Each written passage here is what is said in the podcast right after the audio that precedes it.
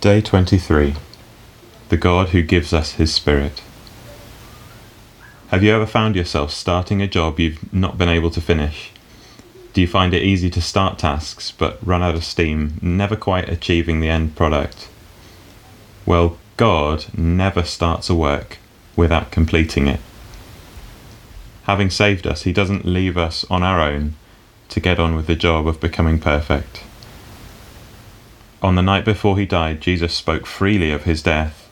His disciples were terrified at the thought of him leaving them. It seemed as if everything would come crashing down, all their expectations of what he was going to do would be ended. How could he leave the job half done? Knowing this, Jesus said to them, I will not leave you as orphans, I will come to you. He even said, It is better for them that he go what could possibly be better than having Jesus with you? When Jesus returned to heaven, he asked his Father to send the Holy Spirit to be the helper of all those who trust in him. In this way, he is able to be with each of his people.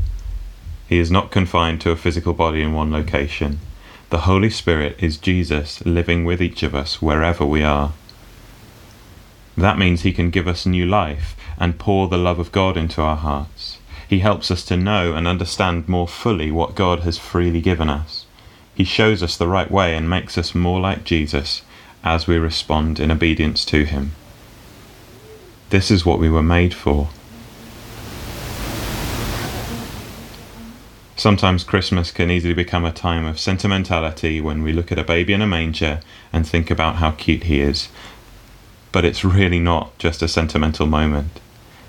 It's the Almighty living God offering to each one of us the gift of Emmanuel, that is, God with us. There's a sense in which that should terrify us. But because of Jesus, we no longer need to be orphans, but we can be children of God. Children who have been given the right to ask for the gift of God's Holy Spirit to guide and direct, to comfort and strengthen to come and live in us. Romans chapter 8, verse 16 says, So you have not received a spirit that makes you fearful slaves. Instead, you received God's Spirit when He adopted you as His own children. Now we call Him Abba, Father.